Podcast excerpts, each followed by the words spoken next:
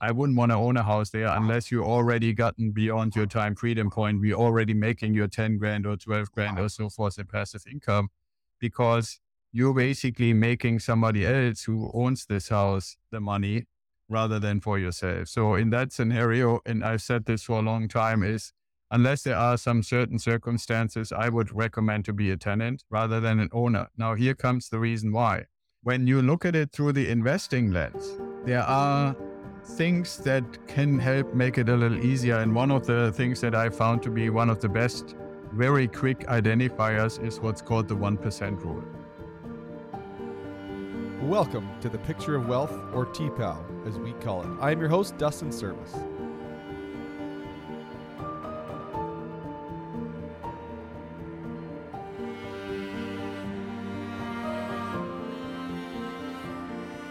I'm excited to have Axel Meierhoefer on the show today.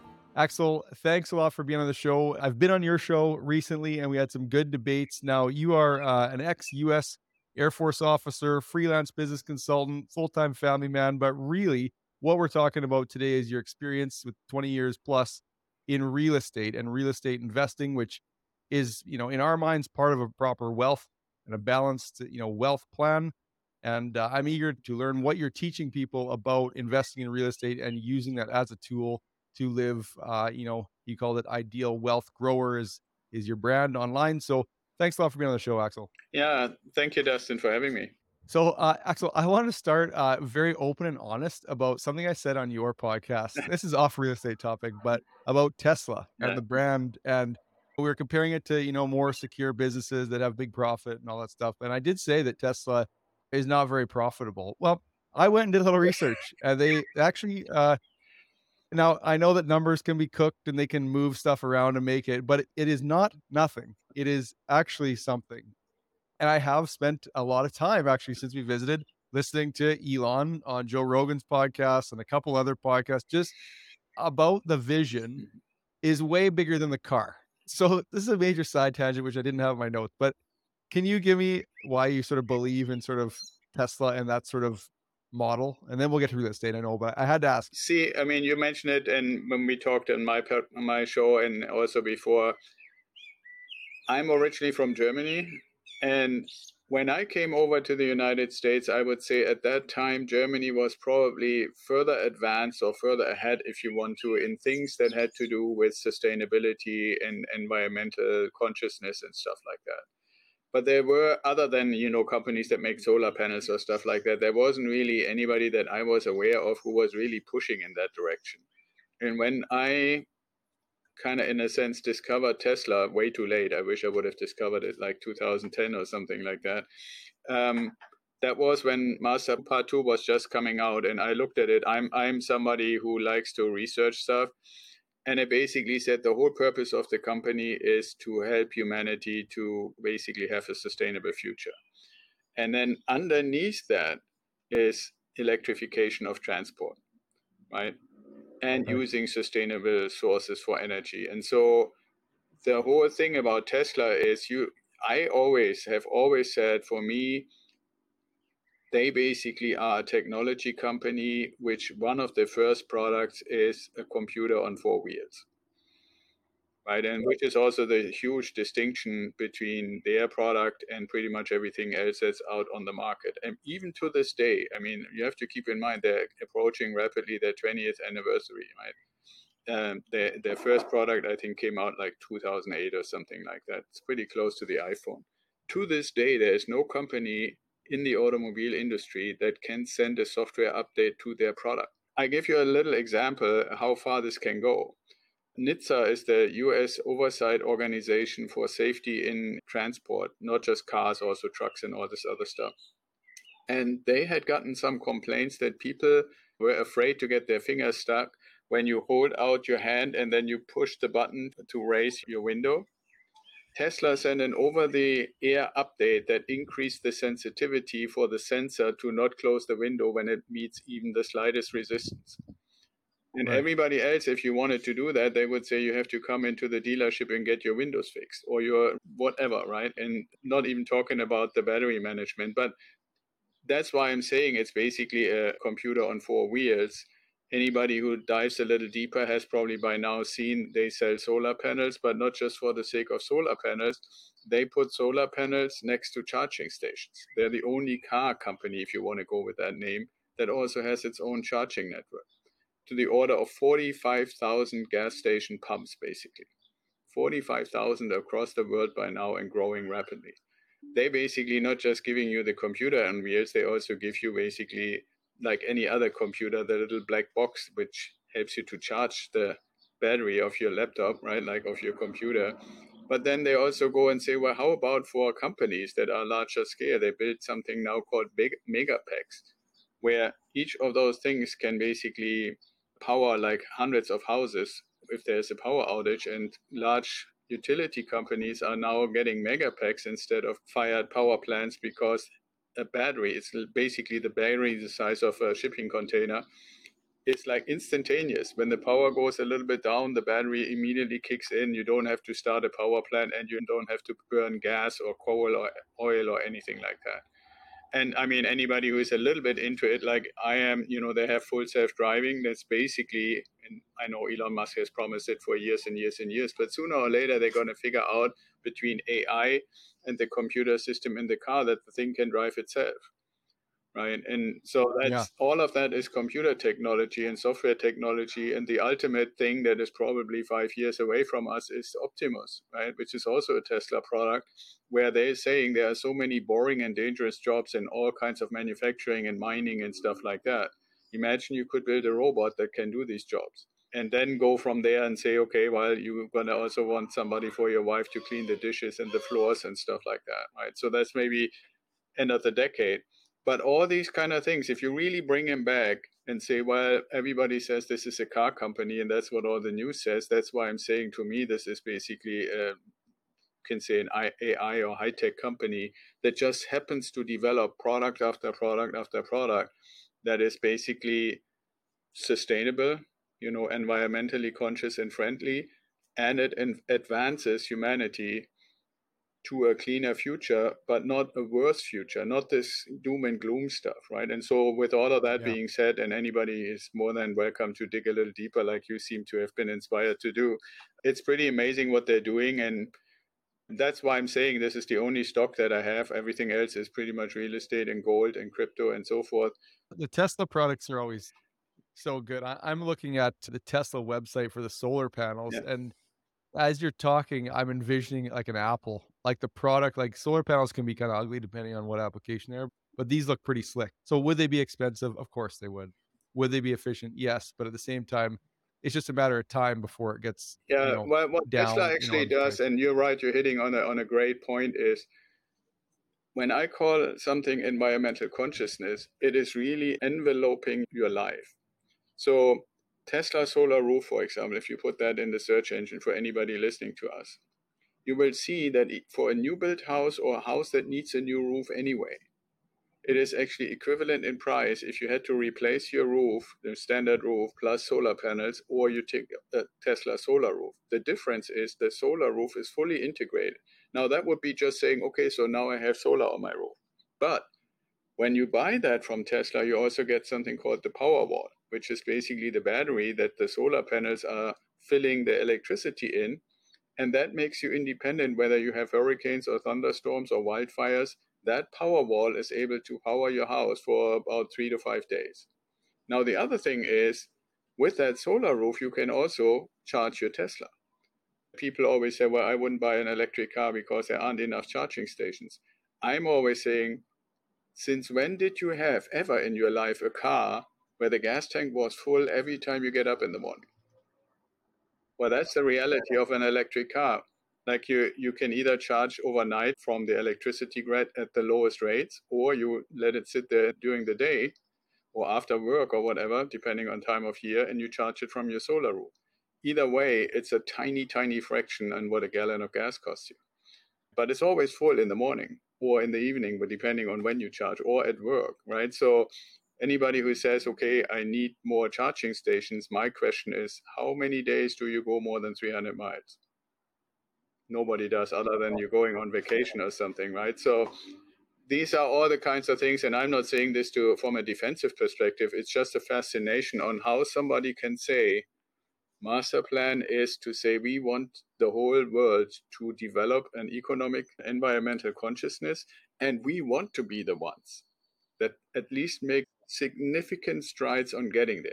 That's awesome. Well, you you're listening to Axel, who is the uh, the leader of Ideal Wealth Grower. We had a, an awesome discussion about Tesla, but I want to hear about real estate. So my main question is in your space, uh, help listener understand first off where you are or where some of your properties are, or if you've had properties that led to this lifestyle, which I, I love and I think it's why we've connected, is realizing that you're okay sooner in life than you know the old work hard build up accumulate as much as you can and then at 60 that's sort of like the cue to then relax. But if you have some tools or some optics on, I am okay now and I'm only 38, or I'm okay now and I'm 48. So sooner than what maybe retirement books, the finance industry, whatever says. So help us understand your journey to using real estate as a lifestyle tool to give you the lifestyle that you want sooner than retirement. Yeah, absolutely. And thank you for asking that question. Well, for one, I wanted to see, even though we just spoke about stocks, the one single one that I have, but fundamentally, I wanted to find out what do people do who actually invest for the long term and what are they investing in and why. And what I found that a lot of successful people do is invest in real estate. There are many, many different kinds of real estate. I got stuck on Arnold Schwarzenegger because I was curious what he's doing with all the money from the movies when he was like the biggest, like Terminator and so forth. And he bought residential real estate first and then added more and more and more, became one of the big real estate owners in California, you know, early, early on when he was still in the bodybuilding and, and early movie stuff. And that kind of impressed me and I started studying it a little more. And there are certain things that I believe are important and I would love to help your listeners to realize them. Real estate, for example, goes to the fundamental needs, like Maslow's pyramid of needs, which basically said what human beings fundamentally look for is shelter, security, and food. Those three things you kind of have to have, right? Shelter being basically another word for real estate. The other part that is the government realizes that it can't provide shelter for everybody and it's not desirable for a government provided shelter anyway. So most of the government shelter is called prison. Won't really want that. But then it also realizes okay, if we don't give an incentive for people to actually provide shelter that they don't use for themselves, so basically investing in real estate so other people can use it, then most likely nobody's going to do it. So that's why if you go to Ideal Wealth Grower, the word ideal, yes, I use ideal because I strongly believe that real estate, especially residential real estate, is almost ideal as an investment, but it's also an abbreviation. The I in ideal stands for the income, meaning like the income you're making from rent. The D stands for depreciation. And here's something I don't know how many of your listeners are actually aware of this. The government looks at a single family, three bedroom, two bath house like a machine. If you and I had a business and we're making cars, since we have been talking about cars, then the machines to make the cars can be depreciated in different lengths, meaning like a machine that, for example, makes a battery cell lasts, let's say, on average seven years. And the government would say, okay, if you buy it for $70,000, you can depreciated by $10,000 on your books every year because the thing is just depreciating and then ultimately you need to buy a new one. That same thing, strange as it might sound, the government also says for an investment property. So when you buy a house, you have 27 and a half years to depreciate. So if we take an example, you were to buy a $275,000 house, every year you can depreciate that with $10,000 on your tax return. So you can reduce your income basically by $10,000 of depreciation. So that's the D. Then the E is equity. You buy the house, that $275,000 house, and it's sitting there and your property management is putting tenants in. This brings in the income, meaning like the rent. But at the same time, even if the value, obviously the value of the house is not really in that sense changing, it's the same house month after month, year after year, But inflation alone, like if we have 5% inflation, it would make sense that the house is going to get more expensive if nothing else changes by that amount, by 5%. Most people say when we had very low inflation, real estate was appreciating about 3 or 4%. Right now, I would say it appreciates probably a little more. But that $275,000 house, if that appreciates, just let's say we're very conservative and say it appreciates 4%, right? So that's about $12,000 or something like that. And we only put 20% into that house, so which is roughly $50,000, a little more, and it increased by $12,000, let's say through 2023.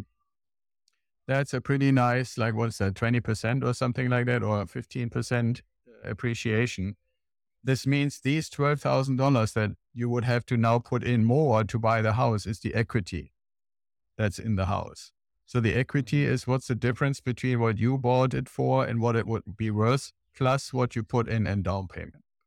So that is the E for the equity. Then the A is the appreciation over time, right? We just went through one year, but if you average it out over the time that you hold it, it appreciates at a certain rate. This year might be 5%, next year might be 3%. So that's the appreciation of the value. And then the L is leverage. And I kind of hinted to that already because we always invest in these properties by only putting 20%. And in some rare cases, we just had one of our tribe members getting an offer for 100% financing, which was kind of unusual, very rare. Normally, you put 20% down and 80% from the bank. And I always joke that the beauty is that the government says, we value you so much, Dustin or Axel, for putting the shelter out there for families. You can keep 100% of the profits. So the bank gives you 80%, you put in 20%, but if it increases by 12,000, you're allowed to keep the whole 12,000. Right. So that's pretty nice. So these are the things where the word idea comes from. Wealth is what we ultimately want to grow, obviously. And grower is also an abbreviation that is kind of the methodology that I'm using for the mentoring of our clients. When somebody says, okay, I like what I hear, I want to invest in residential real estate, but I'm not feeling enough of an expert or knowledgeable enough to do it on my own. I want somebody who is doing it and has been doing it, who can show me what portfolio he has built and make all the relationships for lenders, for property providers, and so forth available, which is in a nutshell what I do. Then you sign up and we have mentoring sessions to help you understand and help you invest and so forth. And that, like I said, is also an abbreviation where the G stands for one. The big G is, so to speak, the big, hairy, audacious goal. And then we have little g's, those are kind of sub goals, right? If you say my big, hairy, audacious goal is in 10 years, I want to have $10,000 passive income. That's a pretty, pretty big goal. But a sub goal might be in the first six months of mentoring, I want to at least get my first property pretty close to closing. So that would be a sub goal. Or you might have a sub goal to say, my goal is it to be able to buy one house at least every year as an investment. So that's the G. Then the R stands for what is your current reality? What is your financial situation? How much money can you currently invest? Are there any things that we need to clean up? So current reality, then we have the O and the O should actually be two O's, but then it wouldn't make the word grower. Uh, so I kept one O. in that sense for obstacles and opportunities. Certain people might have other kinds of mistakes, not financial, but other mistakes that they may have made that they see as obstacles they want to overcome. One of the big ones, just to weave that in here, I even went as far as building and writing a mindset manual. I said, I feel these days, and I'm really curious, Dustin, what you think about that. But I feel a lot of people when I ask them, independent of what kind of investing or stuff they want to do, that the way they talk about themselves, about their life, about their circumstance, mm-hmm. oftentimes sounds to me like a, a, victim. And so I, I wrote a mindset manual that people can download for free, where I'm trying to get people to understand on the scale of how much of a victim are you, or how much are you a creator of your own future? Where are you on that scale? And then provide some exercises and stories and encouragement to see how can you get more in the direction of creator of your own future.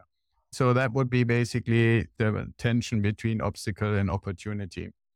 Opportunity obviously also goes in the direction to find out what kind of stuff do you like or prefer. Are you okay with renovated properties? Do you rather have new build properties? Do you want to do long term rental or rather short term rental or a combination? kind of figuring out where you are, what you want, and what you want to start out with. And then the W is standing for what actions will you take?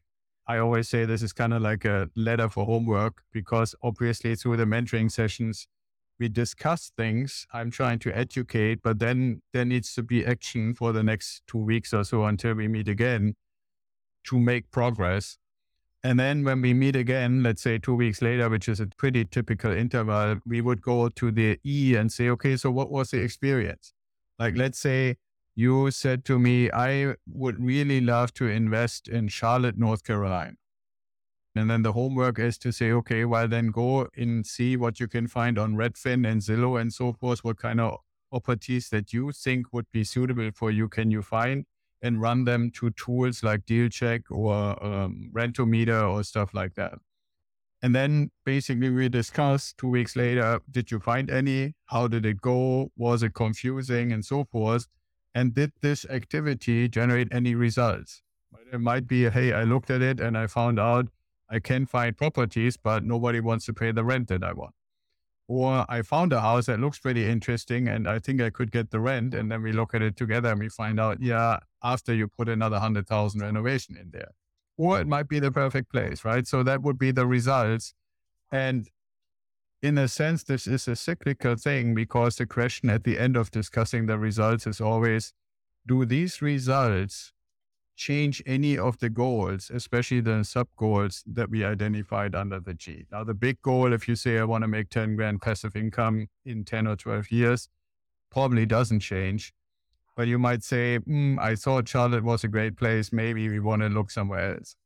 And this is just an example. Charlotte is definitely a great place for anybody from Charlotte. Yeah, yeah. No, well, I, think you kind of send my brain into again uncharted waters for some of the questions I had for you. But in Western Canada, right now, so it would be great if we could have bought real estate 20 years ago or been like Arnold and Yeah. got Vancouver You know, absolutely. yeah, Vancouver, you know, whatever, even five years ago. But now you have a scenario like I just I was pulling up Rentometer while you were explaining that just to see if we can figure this out. But you might be able to help listener and myself understand. So Kelowna is the town that I live in. It's about 240,000 people. Uh, the average house price is about a million and fifty average.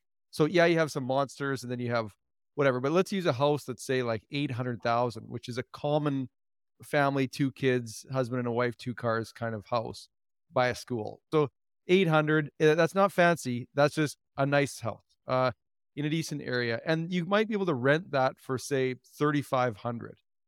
So it's called 40,000 a year in gross revenue. You pay 800 for it. And you got a mortgage. Like, how do you quickly vet things? And I'm having trouble vetting things quickly to see that things are actually a reasonable deal here. And so does that mean my brain needs to get out of this this zone or is the price appreciation more appealing here because this is a desirable California of Canada place to be? Yes and no is the answer, literally for those two questions. um, the first thing, if that were the scenario and you were my coaching client or mentoring client, I would say, okay, Dustin, I hope you're renting because Ah. if it's 3500 for an $800,000 house, it's probably not much more than 4000 for a million dollar house. Now, the question ultimately is always in that kind of scenario, is the 800,000 or million dollar house really that nice a house?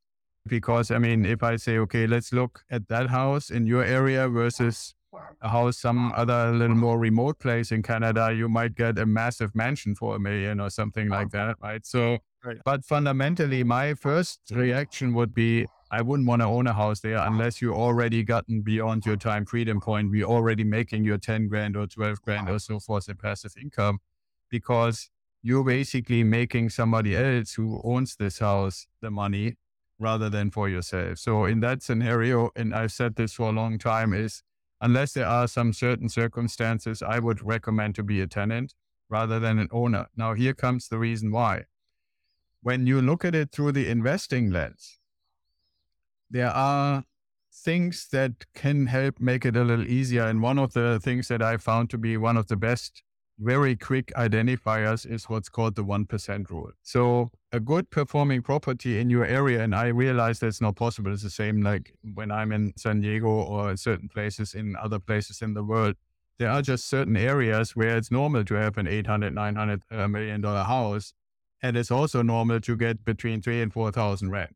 Now, what a good performing area for investing purposes is when the ratio between the price of the house and the rent is close to 1%.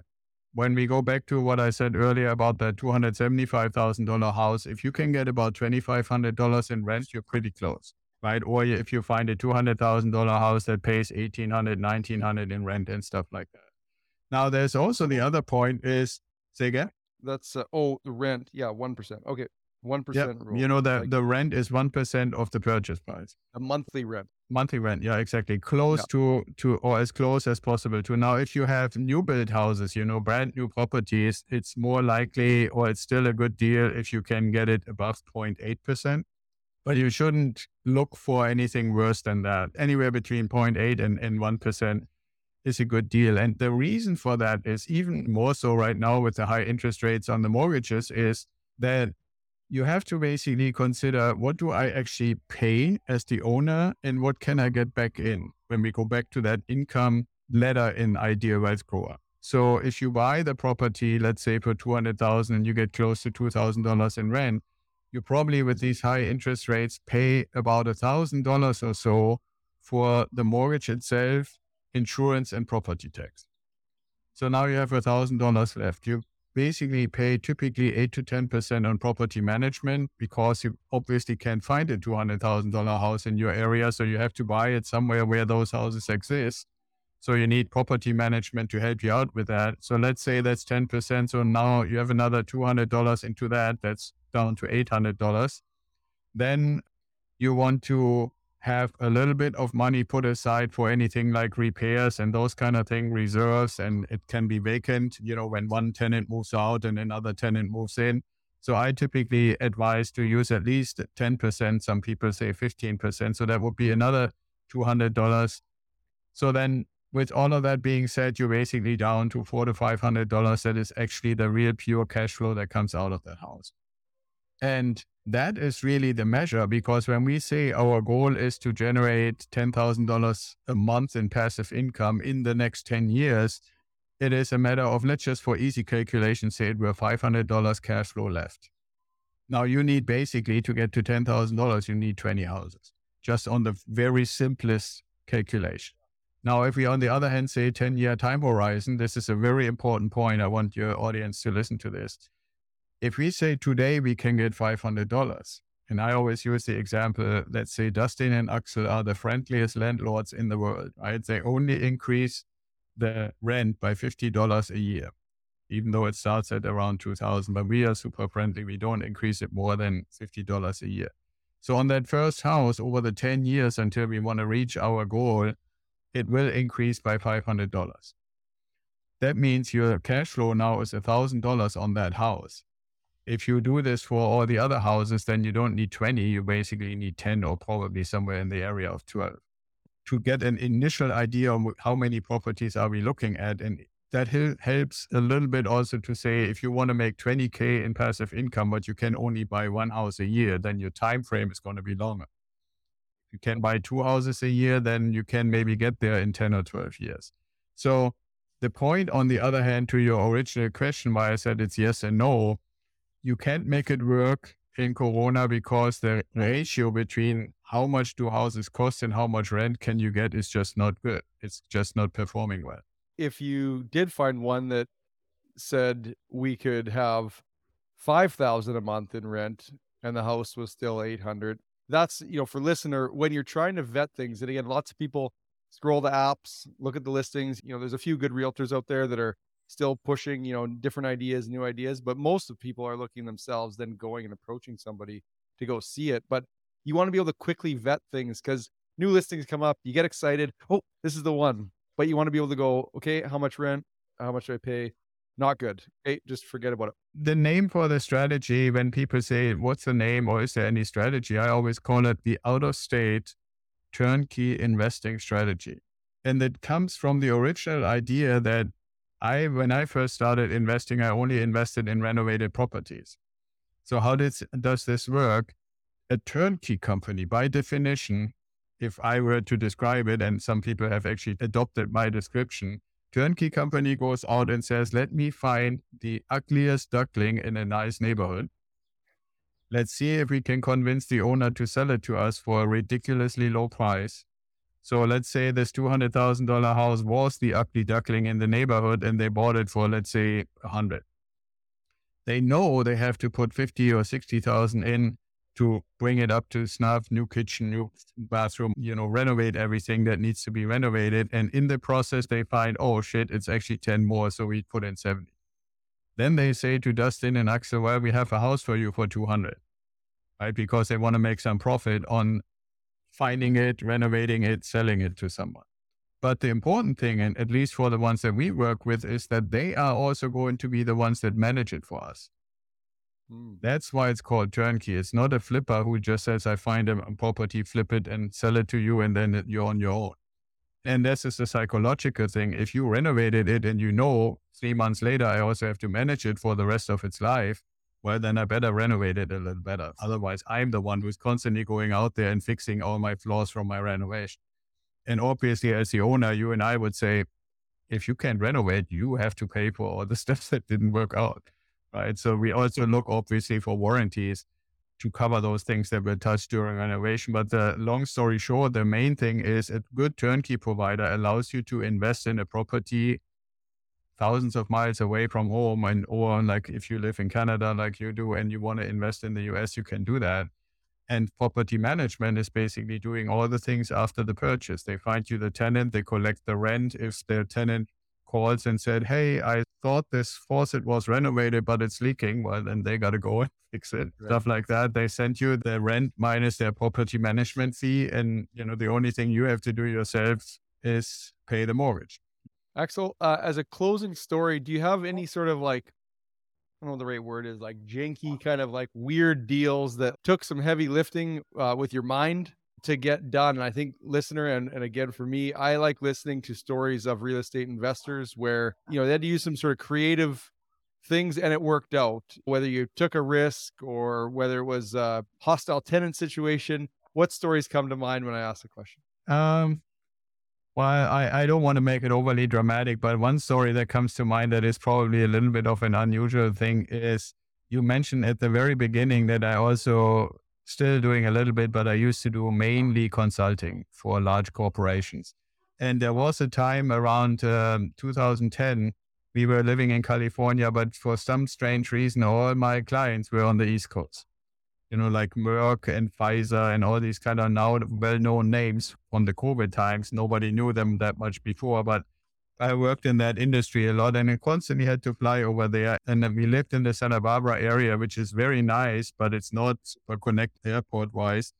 So we said, okay, can we go further to the east, but not too far for since we still wanted nice weather and stuff like that. So we discovered Santa Fe, New Mexico, 50 miles from the Albuquerque International Airport.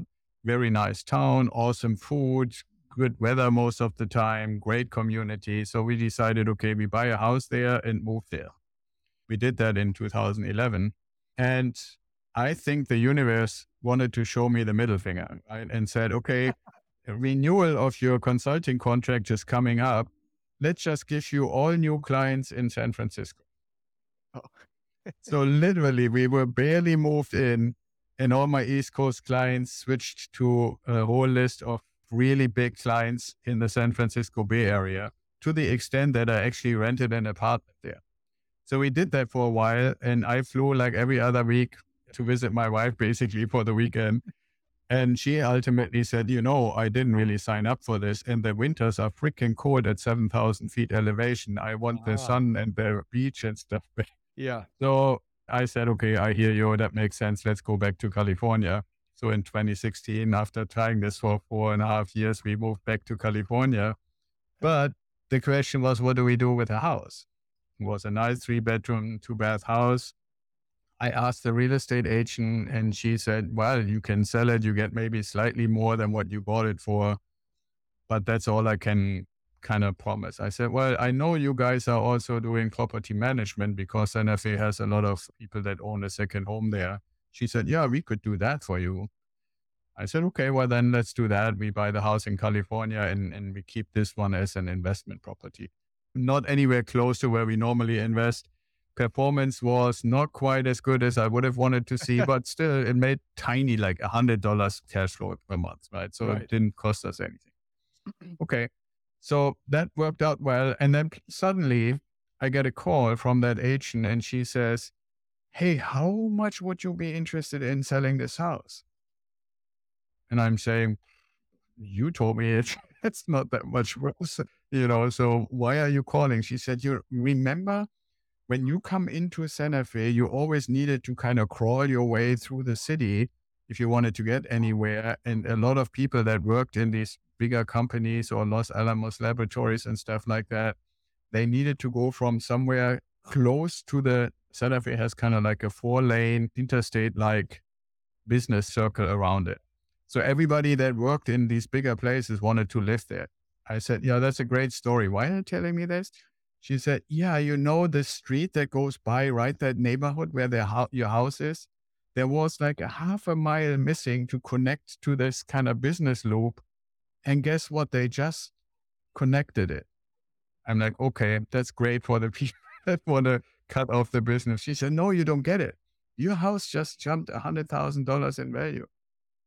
I'm like, you gotta be kidding me, right? Like I couldn't believe it. And said, so what you're really saying is what used to be 200k is now suddenly 300k. She said, yeah, exactly. So well, you could have opened with that one. So yeah, totally unexpected. And this is actually for you have to keep in mind. I'm normally the person who tells everybody, all my clients, and so we buy something, we keep it until we go six feet under. But sometimes the deal is just too good. Yeah, well, that's a good story, and it does kind of like highlight something we talk about in retirement plans. Is there's, you know, you can map out the best plan, but in life there's a lot of changes that happen, and you don't. Some good, some bad. You get inheritance, you don't. There's so many things that you know. Often we get very uh, linear and get very closed in, that like this is how it's going to be. But I think being able to be open to that and say, you know, okay, hey, this is a big boost. This is not normal for just in this short a period of time. Okay, let's take the sale. I often remember as being a 20 year old, one of my father's, you know, wealthy friends, I said to him, what, what would you do different? He said, I would have never sold any piece of real estate I ever owned. Yeah, you're absolutely right. Although there's another saying that is also not really wrong, and that is nobody's ever gone broke making a profit. Right. Yeah, So 100%. So I, I mean, for my thinking, it was immediately okay. We made unexpectedly overnight, basically 100k. That means I can buy two more properties. That Yeah. cash flow way better than this one, right? So I mean, that was very unexpected, kind of quirky. I never really even realized because I worked from home or I flew into to the airport. So I never even realized that that half my connection to the business loop was missing and that it made such a difference. But yeah, ended up being a pretty good deal. well, Axel, where, if the listener wants to learn more about what you do, how you can maybe help them, where could people find you online? Well, if you go to idealwealthgrower.com, that is kind of like the best starting point. If you over and look around the website a little bit, it's offering you a complimentary strategy call where we can really go for an hour into depth, get to know each other and see if I can help you. It's also offering you to sign up for our newsletter. And if you want to really see a little bit on what is really included in, in the mentoring, it's a very long list of different aspects that go into this. It's not just buying and helping you to buy real estate Uh, I advise to click on that little navigation point that says shop. And then just scroll down the list. And we made a little table that shows all the different things that happen throughout the mentoring program over time. And it, I have to say, when i uh, saw it recently, it has actually grown into quite a list because what I really want to get people to ultimately get to is that you build basically what I call your empire, kind of like a family trust where all your properties are under, where you're basically taking care of the future of the kids and their income and your income and your liability protection, all those kind of things. It's not just the real estate by itself. So yeah, if you click on shop and then just scroll down, you can see how it goes. And I would be happy to have a conversation with people and see, you know, if we can help you out. What was the website? One more time. Idealwealthgrower.com. Awesome. Thanks a lot, Axel, for being on the show today. Awesome. Thank you, Dustin. Thank you for tuning into this episode. If you enjoyed the show, please like and rate the show, share with a friend, or use your new knowledge in your next conversation. If during the show something gave you a pang of inspiration, motivation, or sense of uncertainty, act on it now. Get the clarity you're looking for. Find the permission you seek. Go to servicewealth.com to discover how others are learning how to take Fridays off, or buying a recreation property, or spending more money. If you're an organizer of an event where you believe my philosophy on finance and lifestyle design would be applicable, go to servicewealth.com and book me as a speaker at your next event. If you want a copy of our new book coming out soon, send me a message on Instagram or Facebook, and we will be sure to get you a first copy.